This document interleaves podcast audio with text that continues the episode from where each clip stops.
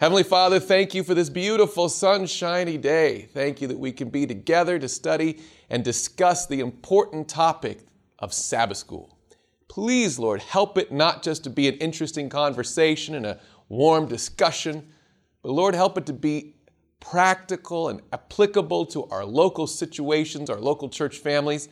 Lord, we need Sabbath school by the power of your Holy Spirit to come alive again and be the heartbeat of the church. Please, Lord, help us to use what you've given us, not to reinvent the wheel, but to drive the car you've already built. Help us to know how to do that. For we pray it in Jesus' name. Amen. Our Sabbath school is dying. What we can do? I was debating calling this Sabbath school FAQ, like frequently asked questions. Um, I don't know exactly. We mentioned potpourri earlier, but this is not like the other ones, one topic, and we're going to follow it all the way through to the end. This is a, a list of several different things that might touch on something you're thinking about or have questions about, and it is by no means exhaustive. Let's be clear. This is just stuff that came out of my head. There's stuff that's in your head that I don't know yet. I would love to save a little time. We'll see how that goes. Um, for some conversation, and, and, so you can tell me some of the questions you might have or some of the experiences that are either positive or negative. But I do not want to open the floor to a rant session about how this is terrible and this is blah, blah, blah, blah. But if you have a good idea, succinctly stated, or one particular question you'd like to see addressed, we can collect those so we can address them in further times. The mission program would be the first part of Sabbath school, okay? And it would be basically a quick welcome song and announcement, right? But I mean, I, I mean prayer but the whole thing, like five minutes. Okay? Everybody together. I would even advocate children come to this because I think it'd be great to start our worship bookends with starting together, then dividing, then coming back together. Um, then you do your global mission, which would be your mission spotlight. So, for instance, if I were doing this program, which actually I am tomorrow morning, you're going to see there's going to be very brief. In, I'm not going to give a sermon. I'm going to give a brief introductory comment. The purpose we have here today is to give the gospel to the world, and I am so happy to introduce we have a missionary representative from the General Conference today to tell us about some things that are happening. You got to listen up. It's exciting. Here you go. I did that in 20 seconds. That kind of thing. But you start with, and then, uh, so if I said like, Amen, and then step away, shh, this is Mission Spotlight. And you just, intro, just go. You don't even have to say an introductory thing, just go. But start with that global mission concept, okay? But then we want to transition to local testimonies or outreach reports um, from either the church right there, where you have you know a Sabbath school class come up, or tell what they're doing, or one of those conferences. We have those videos too, all at michigansspm.org. If you go to resources, the first thing you'll see are global mission spotlights, then local Michigan conference testimony videos. We call them GROW testimonies, right? Because of the GROW Michigan thing. And then we're going to have personal ministries training because if you notice, we're trying to grow, we're trying to have a funnel from global to local to personal. That mission is not just what they're doing out there or even what we're doing around here, but it's what I'm doing in my own life. So we want to leave with a challenge. In, in light of all this missionary activity, God's calling you to be a missionary. And here are some resources, and you can write into the local training. Here's how you can start a conversation. Here's a GLOW tract to distribute. Here's a way you can invite people, whatever.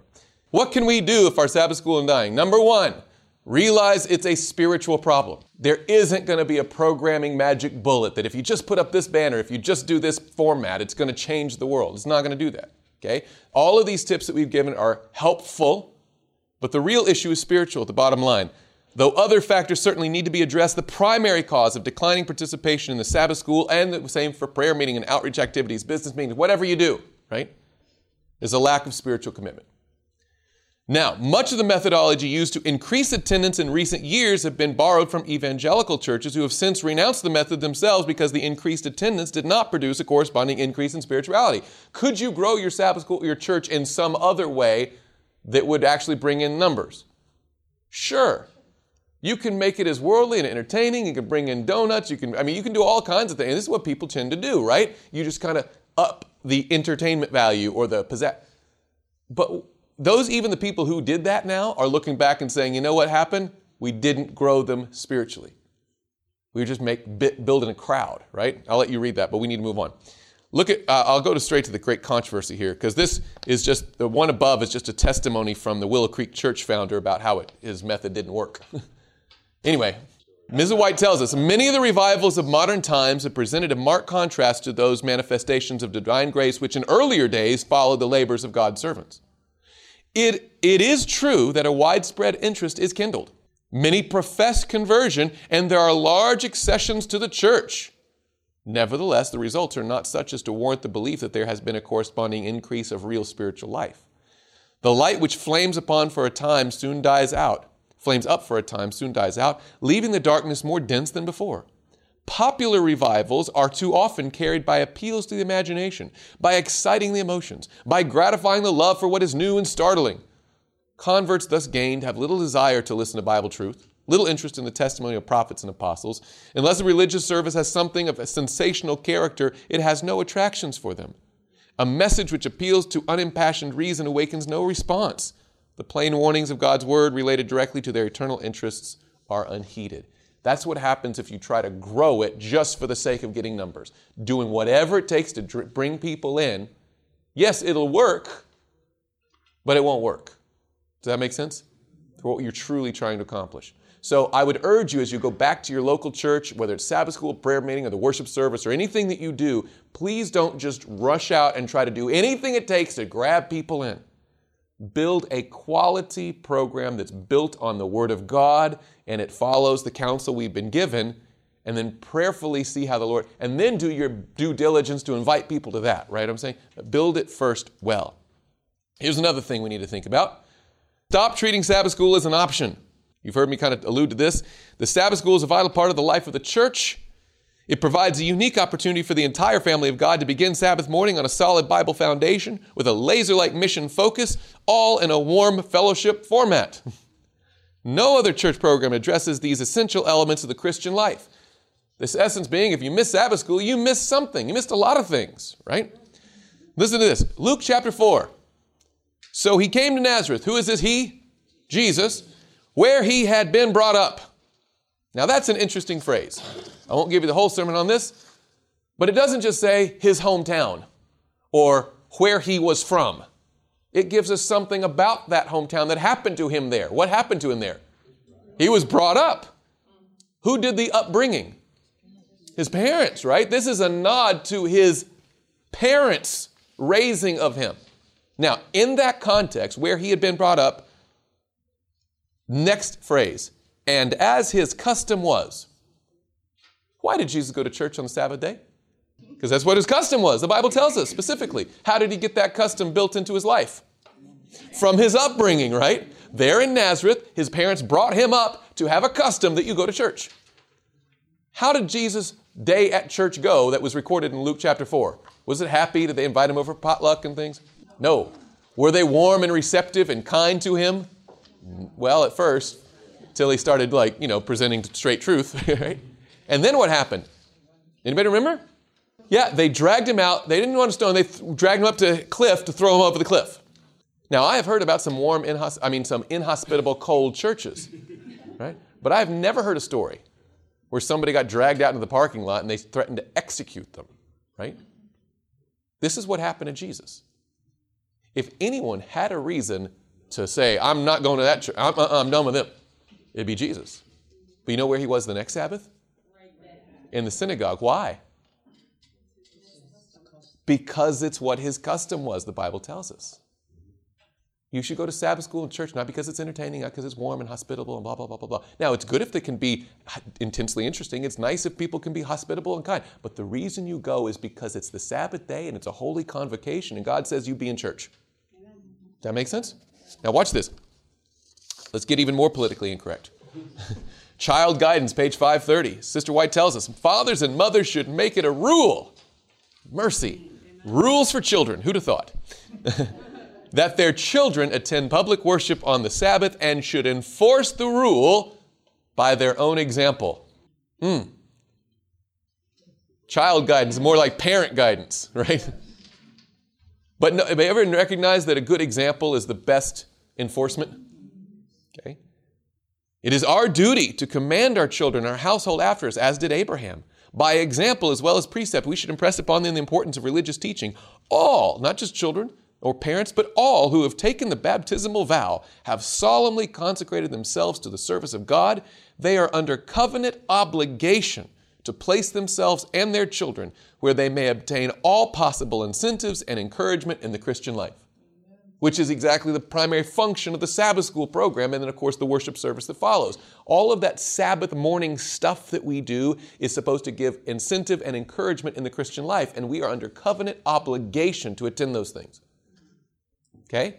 So if you don't learn it from Jesus, learn it from Ms. White. But I mean, we got some pretty good sources on here that Sabbath school is not an option. Listen to this one. Counsel on Sabbath School Work 169. It's a sad failing with many that they are always behind time on Sabbath morning. They are very particular about their own time, cannot afford to lose an hour of that. But the Lord's time, the only day out of the seven that the Lord claims as His and requires us to devote to Him, quite a portion of this is squandered away by sleeping late in the morning. In this, they are robbing God. It causes them to be behind in everything. It makes confusion in the family and finally results in the tardiness of the entire family at Sabbath school and perhaps at meeting. Now, why can we not rise early with the birds and offer praise and thanksgiving to God? Try it, brother and sisters. Now, I don't know, I just caught this, but what did he just call this tardiness? She just called this tardiness? Robbery of God, right? And what do you do? Get up and try it, brethren and sisters. That's the same language from Malachi 3 about the tithes and offerings, right? It's robbery of God, but try me now in this, right? Give it a shot. Right? It works, right? If you honor God with your time, He'll honor it just like you do with a tithe, right? If you give to Him what is His, He'll honor it, right? Try it, brothers and sisters. Have your preparations all made the day before and come promptly to the Sabbath school and meeting, and you will thereby not only benefit others, but you will reap rich blessings for yourselves. Okay? And of course, Hebrews chapter 12 tells us, Let us consider one another in order to stir up love and good works, not forsaking the assembling of ourselves together, as is the manner of some, but exhorting one another, and so much the more as you see the day approaching. Let's break this text down for just a second. First of all, what does it mean to consider? Let us consider. What is another word for consider? Think about, ponder, mull over, you know. Let us think about whom? One another. Notice in the context of the quintessential attendance passage in the Bible, the reason we're attending is not for our own benefit. It said, let us consider whom? One, One another. Our thoughts should be about others when we go to church. Okay, let us consider one another for what purpose? In order to stir up love and good works. Now, I, I like to use this illustration. How, I'm not going to ask how many of you like peanut butter. Everybody likes peanut butter. But I remember when I was a kid, they used to have the peanut butter section in the grocery store. You had multiple brands. Nowadays, you go to these mega marts and you have like a peanut butter aisle, right? But it's, at the bottom line, it's still just peanut butter. You can put it in different sizes and jars and colors and this and that, but there's really only two kinds of peanut butter, and I don't mean crunchy and creamy. You know what I mean? I mean healthy and everything else. And when you go to that big grocery store, if they were to take every label off of those containers, every jar, every uh, whatever thing was clear sitting there, could you tell the difference between the healthy and the unhealthy? No. Y- yes, you can. You need to go grocery shopping, brother. Thank you. You do know, all right? You can spot it a mile away because the good stuff has what? Separate. It's got an oil layer on the top, right? So let's say that I want to get that good healthy peanut butter. You take it home, you put it in a nice piece of wheat toast. By the way, I didn't have breakfast, so I'm getting hungry just talking about it. Nice of hot, just right, not too crispy, not too soft toast. Woo, woo. And you get hungry for that, and then you take a spoon, right? And you get some of that oil off the top and you drizzle it on. Is that going to be good? No. No, no, no. Nobody likes that. no, no.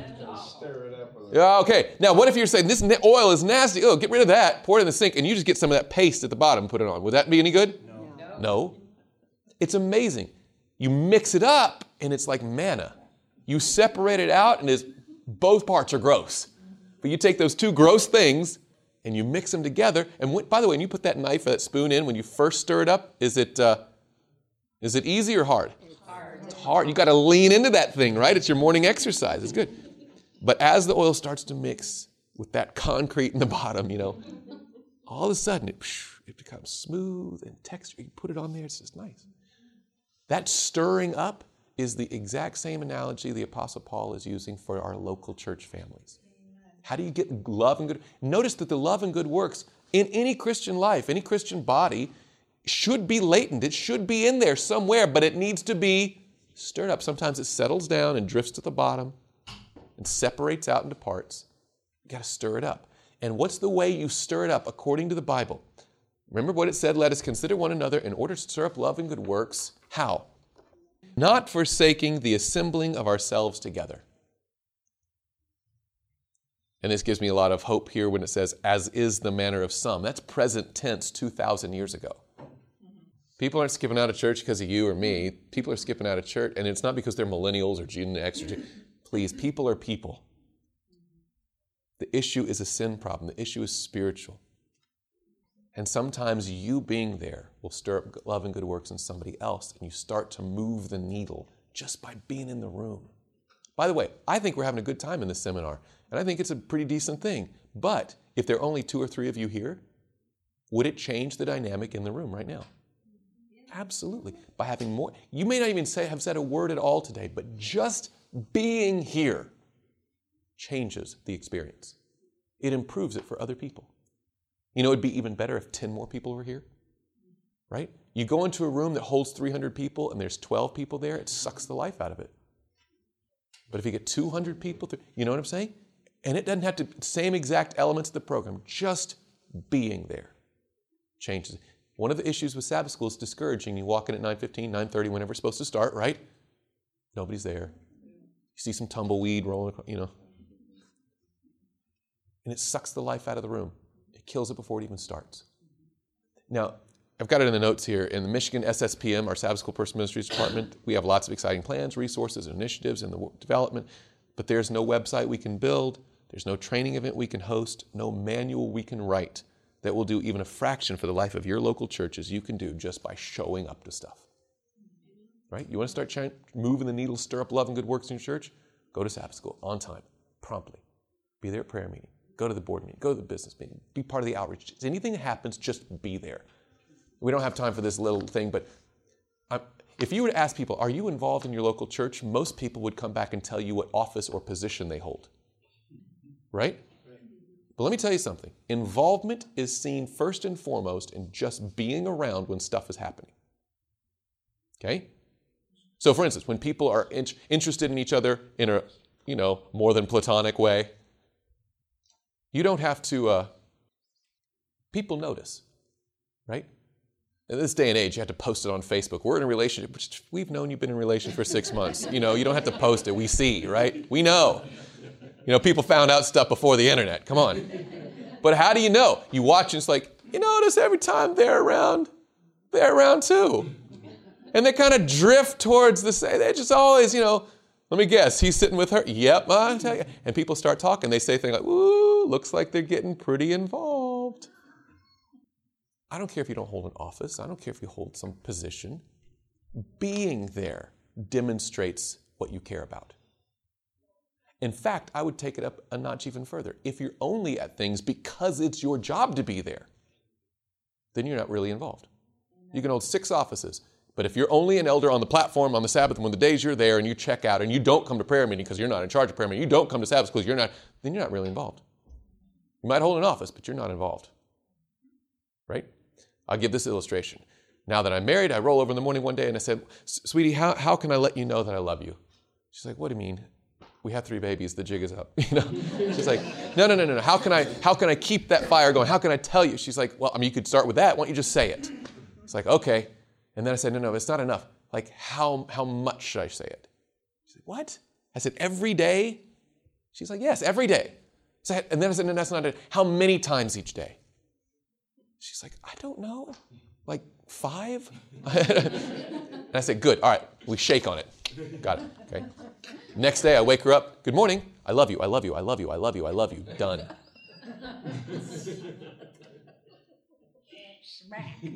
I did everything you said to the letter. Now you're turning on me. This is how people take church sometimes. I'll do exactly what I'm supposed to do and not one penny more. And they say, I'm involved. No, you're not. You might be assigned, but you're not involved. Stop treating Sabbath school like an option and show up. All right, lecture over. Let's go. Think like a visitor. It's all too easy to become so accustomed to the way things work in your local church that we forget how it all looks and sounds to a visitor. You know, I gave this illustration. I went to one of the churches I pastored, uh, and I walked in, and the first thing that struck me when I walked into the foyer is these people love plastic plants. They're everywhere, right? They're over in this corner. There's a fake tree over here.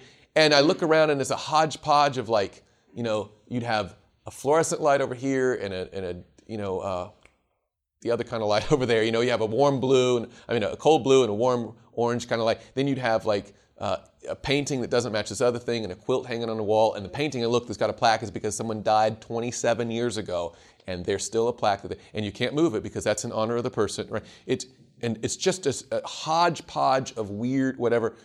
What does that tell a visitor who walk in? Got mismatched stuff, folding chairs over, you know. Nobody cares. Nobody cares. Let's be honest. And, the, and we've gotten used to it, so we don't know. You know I think it was, forget who was on the platform last week, said, you know, you walk into somebody, you walk in your own house, you don't know your own house smells. you just get used to your own smell. Other people walk in and like, oh, you're cooking this, or you got a dog, don't you? but you don't. Same thing with churches. We don't need to have good signage because we know where the church is. We don't need to know, know to post the times because we know what time it is. We're good. And the whole thing is built for just maintaining what we're accustomed to. Instead of thinking, how would someone with brand new eyes, brand new ears walk into this place? What would their experience with the greeter be like? How would they even know to sign the guest book? Would someone offer them Bible studies? Would they say, Can you come over sit? Can you? We, we don't think along those lines. We drift into settling down into what's a custom, right? So, for example, many churches divide up for a different adult for different adult classes after the superintendent's opening remarks with an announcement like, It's time to divide up for classes. Visitors don't know what classes are.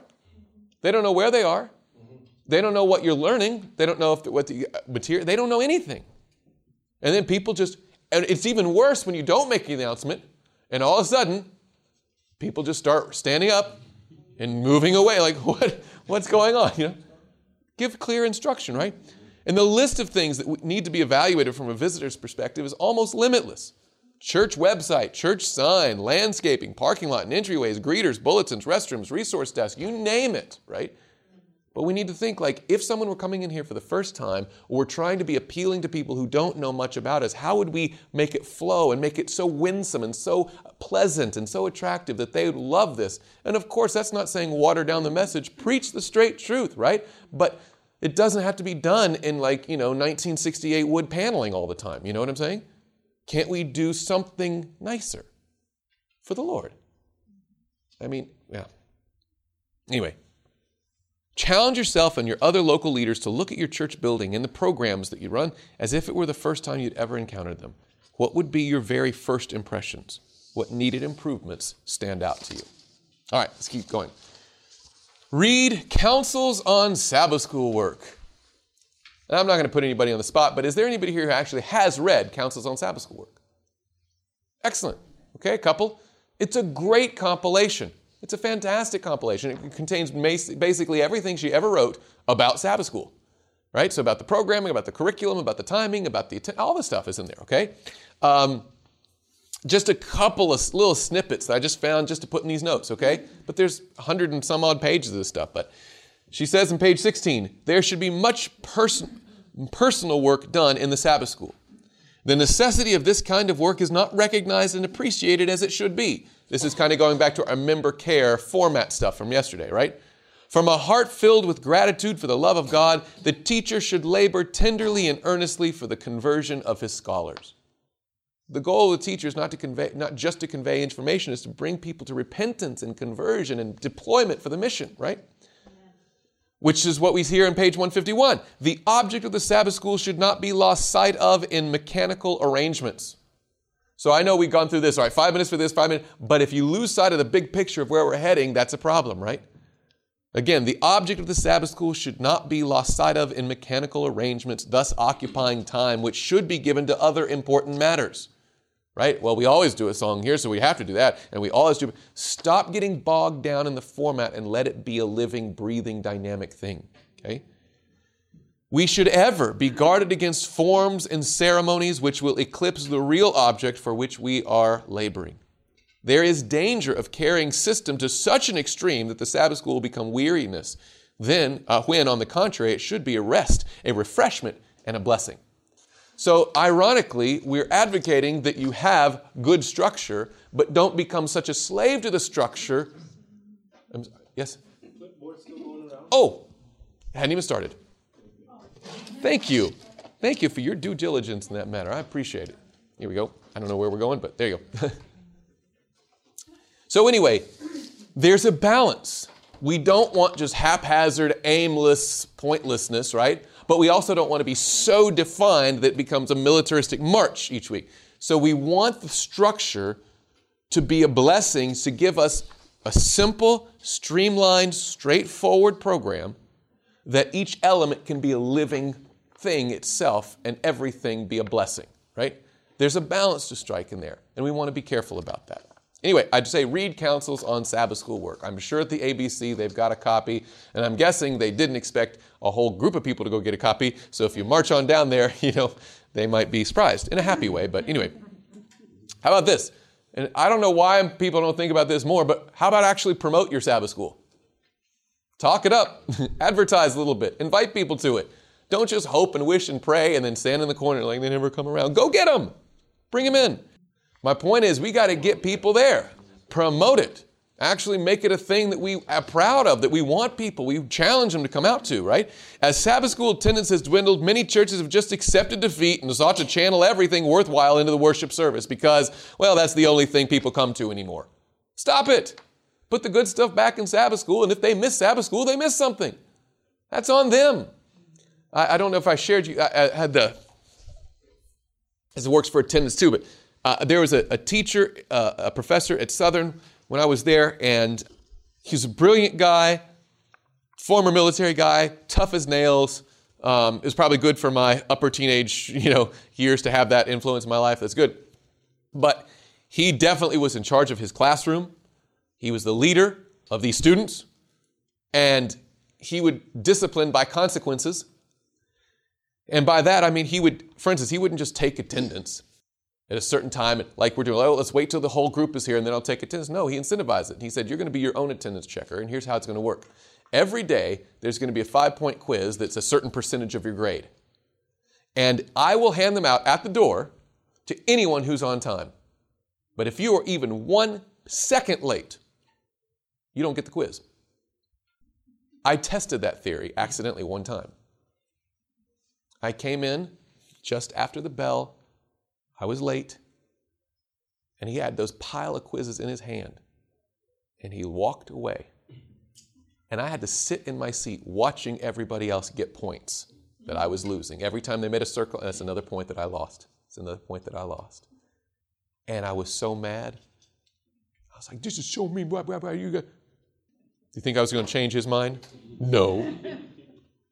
But do you know what I did next time?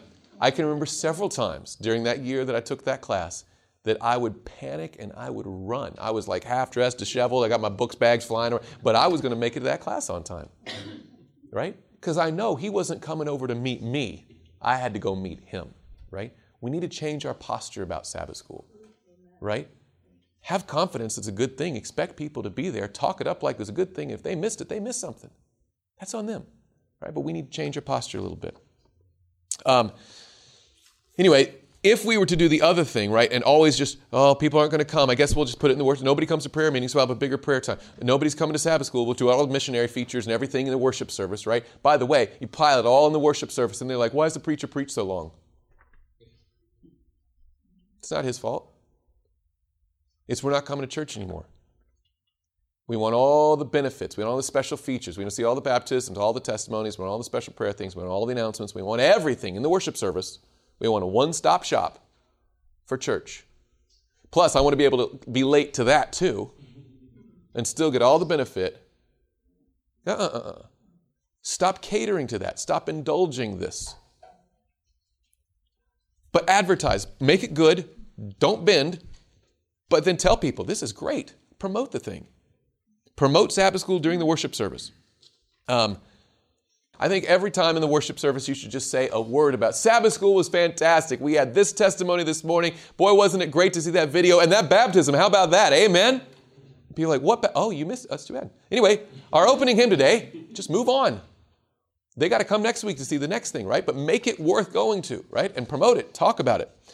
Place attractive Sabbath school banners prominently in the church. Um, like our little, if you want one of these, by the way, you can get one of those banners right there. It has Sabbath School Alive.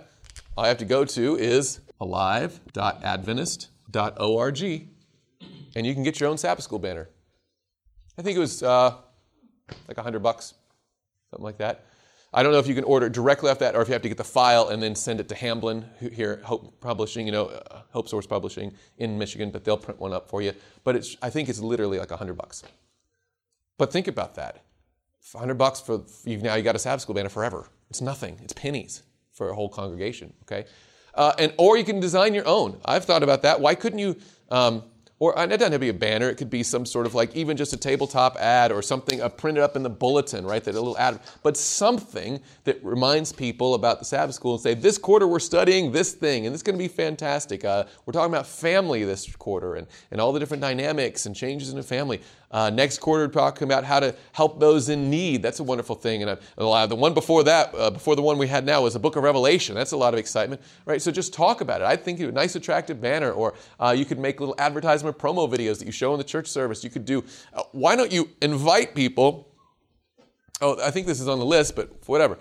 Why couldn't each Sabbath school group make their own little personal invitation card? like a little business card. Have a picture of your Sabbath school group. Hi, we're having this potluck and everything. And that way, when you talk to your friends, like, hey, I have a Bible study group. We meet on Saturday mornings. We'd love to have you come. Here, it's a little picture of us here. Invite people. For many, many, many people, it has never once crossed their mind to invite someone to Sabbath school. It seems like, oh, man, I want to make it good and then promote it, right? Quality and then get your quantity. And and honestly recruit from within the own church family. I promise you, if you've got 200 people in your church books, you only have 50 of them or so coming to Sabbath school. That means there's 150 people out there who are already Seventh day Adventists who aren't coming. Go win them. And they might have some friends and start to stir up love and good works, right? So you attend, get the next person to attend, start to, and so make a good program, invite them personally, make your little banners, publicize it, talk it up. And this is where you can talk to your pastor. Say, look, pastor, I know you've got a multiple church district, and I totally understand that you can't be at Sabbath school. I get that. If your pastor can't be there, don't throw him guilt like, why aren't you ever here? The only, because number one, that, that promotes this idea of pastor dependency. The only things that are good are the things that a pastor's at. So what if he's not there? You know, I, I love this department because it's Sabbath school, which is, and, and personal ministries, both of which are almost, if not exclusively, lay run. Okay? But this is a thing that the lay people can take charge of and do a good work, and it's fantastic. But you can say, Pastor, don't just ignore it. Don't, just because you don't get to go doesn't mean that we don't want it promoted. So talk it up in the Sabbath. Eh, you know, put it in your sermon every now and then. Say, hey, Sabbath school. Talk about the ministry of attendance, how important it is to come to these things. Make it a thing that you emphasize, and people will listen to you and come. Right? But if you get your pastor on board, get your leaders on board, get yourself there on time, and start talking it up and promoting it more, develop some resources like banners and handouts and advertising, it'll grow, right? So don't worry about. I mean, I think people will come to Sabbath school. I think it can happen. How about this one? Resurrect the Sabbath school leadership team. The Sabbath school council, under the leadership of the Sabbath school superintendent, exists to keep the Sabbath school vibrant, relevant, and running like the well oiled machine God intended it to be. Church members, especially those involved as Sabbath school leaders, should familiarize themselves with the function and structure of the Sabbath school leadership team as outlined in the Seventh Adventist Church Manual, page 97 to 100. Just like the Counsels on Sabbath school work, that's which is inspired. I don't know if anybody's read the actual instruction about Sabbath school from the church manual, which again is not inspired, but it is informative, it is helpful, and it is agreed upon practices by the world church, right? Um, here's just a couple of, this is not everything, this is just a couple of snippets from there. The officers, teachers, and all Sabbath school members should cooperate with other departments in all outreach or missionary work, as well as carrying on Sabbath school evangelism.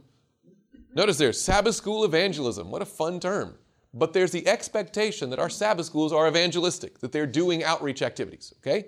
And then it lists a few examples. Some of these, until I had read the manual, I had never heard of in my life. Decision days. I still got to find out what that is. but maybe it's a testing truth thing and you want to bring people to a, a real particular point. I don't know. Pastored Bible classes. Okay, that'd be like the visitors class or the new believers class, something like that. Community guest days. Fun. Vacation Bible schools. Now, we've all heard of that, right? And branch Sabbath schools, including neighborhood Bible clubs and story hours. Wouldn't it be fun if a, a Sabbath school group adopted a neighborhood and said, We're going to do a story hour on Sabbath afternoons and just get the neighborhood kids around. I don't know if you can have a, a little outside place, pitch a tent or something like that, maybe have some watermelon out there and invite some people. Come and listen to a story. And you start all of a sudden you're telling Bible stories on Sabbath afternoon to neighborhood kids. How cool! And then, man, what is this thing about? You have some advertisement cards for your Sabbath school. You remember that's what Vacation Bible School was all supposed to be about? There's a reason it's under Sabbath school. And I don't remember if, it, I don't know if any of you are uh, uh, classic Adventists enough. classic is a nice word. Um, vintage, I don't know where we go with it, but to remember when Vacation Bible School was a, the goal of Vacation Bible School was to transition those people into the weekly Sabbath school. It's not just a one off summer program that we do for a few days and this kind of. The goal is to take those people to develop interests and follow up and integrate them into. By the way, you don't have to be a Seventh Adventist to be a member of a Sabbath school. Now, church membership, holding office, making decisions, you know, living according to that's a commitment you got to make and you demonstrate it through baptism. It's a serious thing. But we need far more members of I'd love to have some people who are not Adventists yet, but they have I hear this all the time, and I see pastors talking about it. Oh, we don't need to hold the standards so high. We need to just baptize them and then clean them up. Don't do that. But they say they have to belong before they believe. It's like, well, okay, but you can belong to a part of the church family without being a member of the church, right? And the Sabbath school is this beautiful transition point from those out there who have no contact with the church. And it have to go, it, a lot of times in our mentality, you're either non Adventist or you are Adventist. Well, the Sabbath school is that beautiful bridge to help those non Adventists integrate into the teachings and the lifestyle. And then they can say, you know what, I want to be a part of this family. I want to, this is my church now. I want it to be my church now. I don't want to be just a regular visitor. I want to be a member in good standing, right? So I think we should hold the membership standards very high, but open the door nice and wide for everyone else to come in. And the Sabbath school is the perfect vehicle for that kind of evangelistic outreach, okay? So, anyway, if Let's just ask this question How many of you are in a local church that has an active Sabbath school council? A couple of you? Okay. Two, three, four. Good. Okay. Out of maybe 25, 30? okay. It is what it is. But the reason, it's interesting because a lot of places, they don't have deacons meetings either. Or if they do have them, they fill out a thing. How often do you have meetings? As needed. Which is translation for, I mean, you can translate that to mean we don't have meetings. Now, let's think about deacons before we get to Sabbath school. Why don't deacons have deacon meetings? Okay, so they only do emergency things, or, or the things they do are so mundane and so routine that all you have to do is have the deacon schedule. All right, you unlock the door, you set up the chair, you turn on the light, you collect the plate. You know, you have those handful of things that you do. And this is your turn, your turn, your turn, your and you can do that for the year, right? You just post it on the bulletin board. Here's your deacon sketch. Why do you have to have a meeting in the second quarter if you already in January know what you're going to be doing in October? Because there's no expectation of doing anything more than those most basic functions, so there's no purpose of having a meeting. Why doesn't the Sabbath School Council meet? Because we know exactly what Sabbath School is going to be like. There's nothing going to change. We're not doing anything active. We don't have to make any plans. So why have a meeting? But if we were like, all right, how are we going to get vacation Bible school and, and get that and turn it into a branch Sabbath school or get the people into this? And if we're going to make sure that every group is doing a missionary and we got to build a schedule so they're announcing it up front and we need to make sure our, this is taken care of. And if Sabbath school had all these moving parts, you'd need to have meetings to coordinate them and plan them and build a structure, right? If it was alive and breathing, you'd need a monthly meeting of the Sabbath school council. Get the teachers together. How's this going? Or a member care. Are we following up with? You know, if we do those three elements, you know, the mission, fo- uh, the mission focus, the foundation of the Bible study, and then the format, all of those things would, if we were doing them well, necessitate important conversation and laying plans and making corrective actions and raising funds, and there'd be a lot to talk about. But right now we don't meet because there's nothing to talk about. Because we know that Sabbath school next week is going to be basically the same thing as Sabbath school this week. And we just build a schedule. That's it. No wonder nobody comes. Now, I think it's on them. They should show up anyway, right? As their custom is, right? But it's a little bit on us. We should make it worth showing up too, right? So, not entertaining, but intensely interesting. Go anyway if it stinks, but don't make it stink. Right? Can we have both sides of these coins? Anyway, how about this one? The council is responsible for the successful operation of the entire Sabbath school through the superintendent. The council should be, meet regularly as needed. They should have just said monthly. the council should ensure that program helps and materials, including the Sabbath school Bible study guides prepared by the General Conference, are supplied in sufficient quantities. But we've gotten into that before. I think we talked about that here, that there are many places in the world church who the church doesn't provide the Sabbath school quarterly. You just buy your own, and all the mission stuff, I mean, all the offerings go to mission instead of just buying ourselves quarterlies. It'd be nice if we could handle that ourselves, but anyway. The secretary should complete the quarterly report on the appropriate form immediately after the last Sabbath of the quarter and mail it before the deadline to the conference Sabbath school and personal ministries directors. Now let's think about that. In the Michigan Conference, there's 188, I believe it is, churches and companies. That means that every quarter, our office, Sabbath School and Personal Ministries, should get, I hope in this day and age, an email, but you know, maybe a snail mail letter that reports on how the Sabbath school is going. By the way, that are, with that information, we could tell the rest of the, the, Michigan Conference how things are going. We could generate ideas and hear where things are going well or where it's not. We can target our work, right? But right now, we often don't even take attendance. Then, even if we do, what do we do with it? Why send it in the conference, right? It's just like, it's just completely parsley on the side of the plate. Coming to your point, which we have ample time for. The investment secretary promotes the investment plan for mission support in all Sabbath school divisions and keeps all members informed as the program progresses. Wouldn't it be neat if there were special investment? Pro- Member investment? Right? You know, the kids are, are at least showing us up on that because they still collect their little labels. But investments is far more than label, labels. It is. People used to have investment gardens or investment projects, or I'm going to sell this thing for investment. They would designate something, and then you could report on that and say, like, look, the Lord blessed, and I got 20% more than I thought, and that 20% is going straight to the mission field. And I would encourage what if every individual member or every class was doing an investment project, and then they report on it, and we could say, beyond just the giving for the regular what we have to, right? We've given these mission offerings and the investment projects. That's still in there. Oh, it's still there. I thought. No, it's still there. Absolutely. This came from the 2015 manual. This is the most recent edition. You go to ABC and get a manual, it's there. Still there. Feel free to go for it.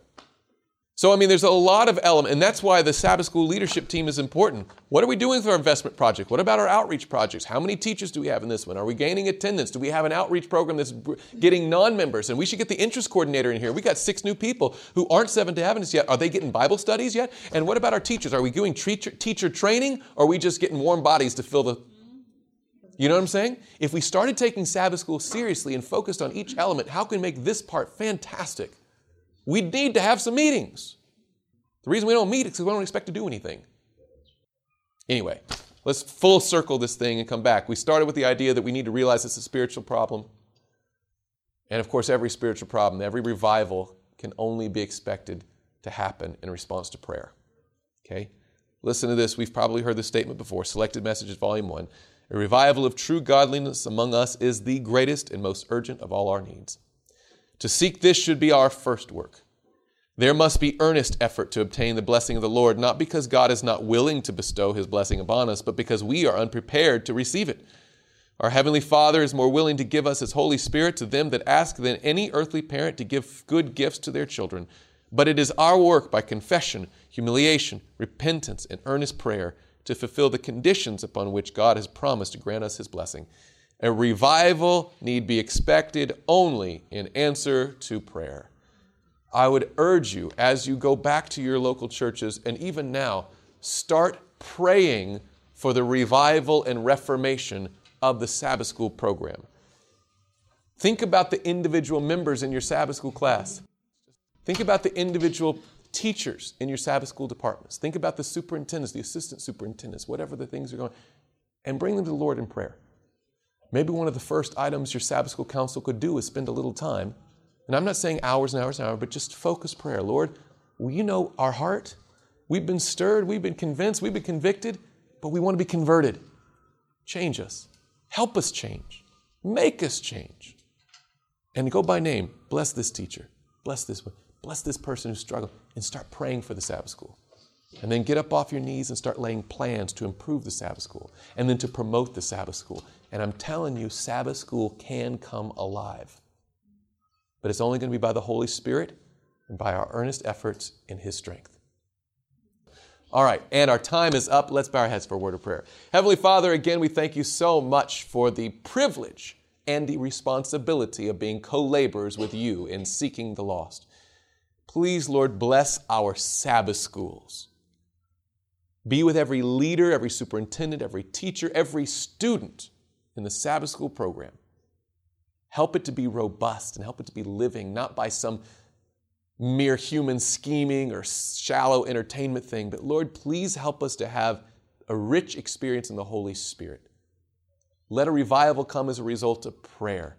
Let everything we do be high quality, not for our glory, but for yours. And Lord, help our Sabbath schools to be the heartbeat of the church that you designed them to be. So bless us to that end. And thank you. In Jesus' name.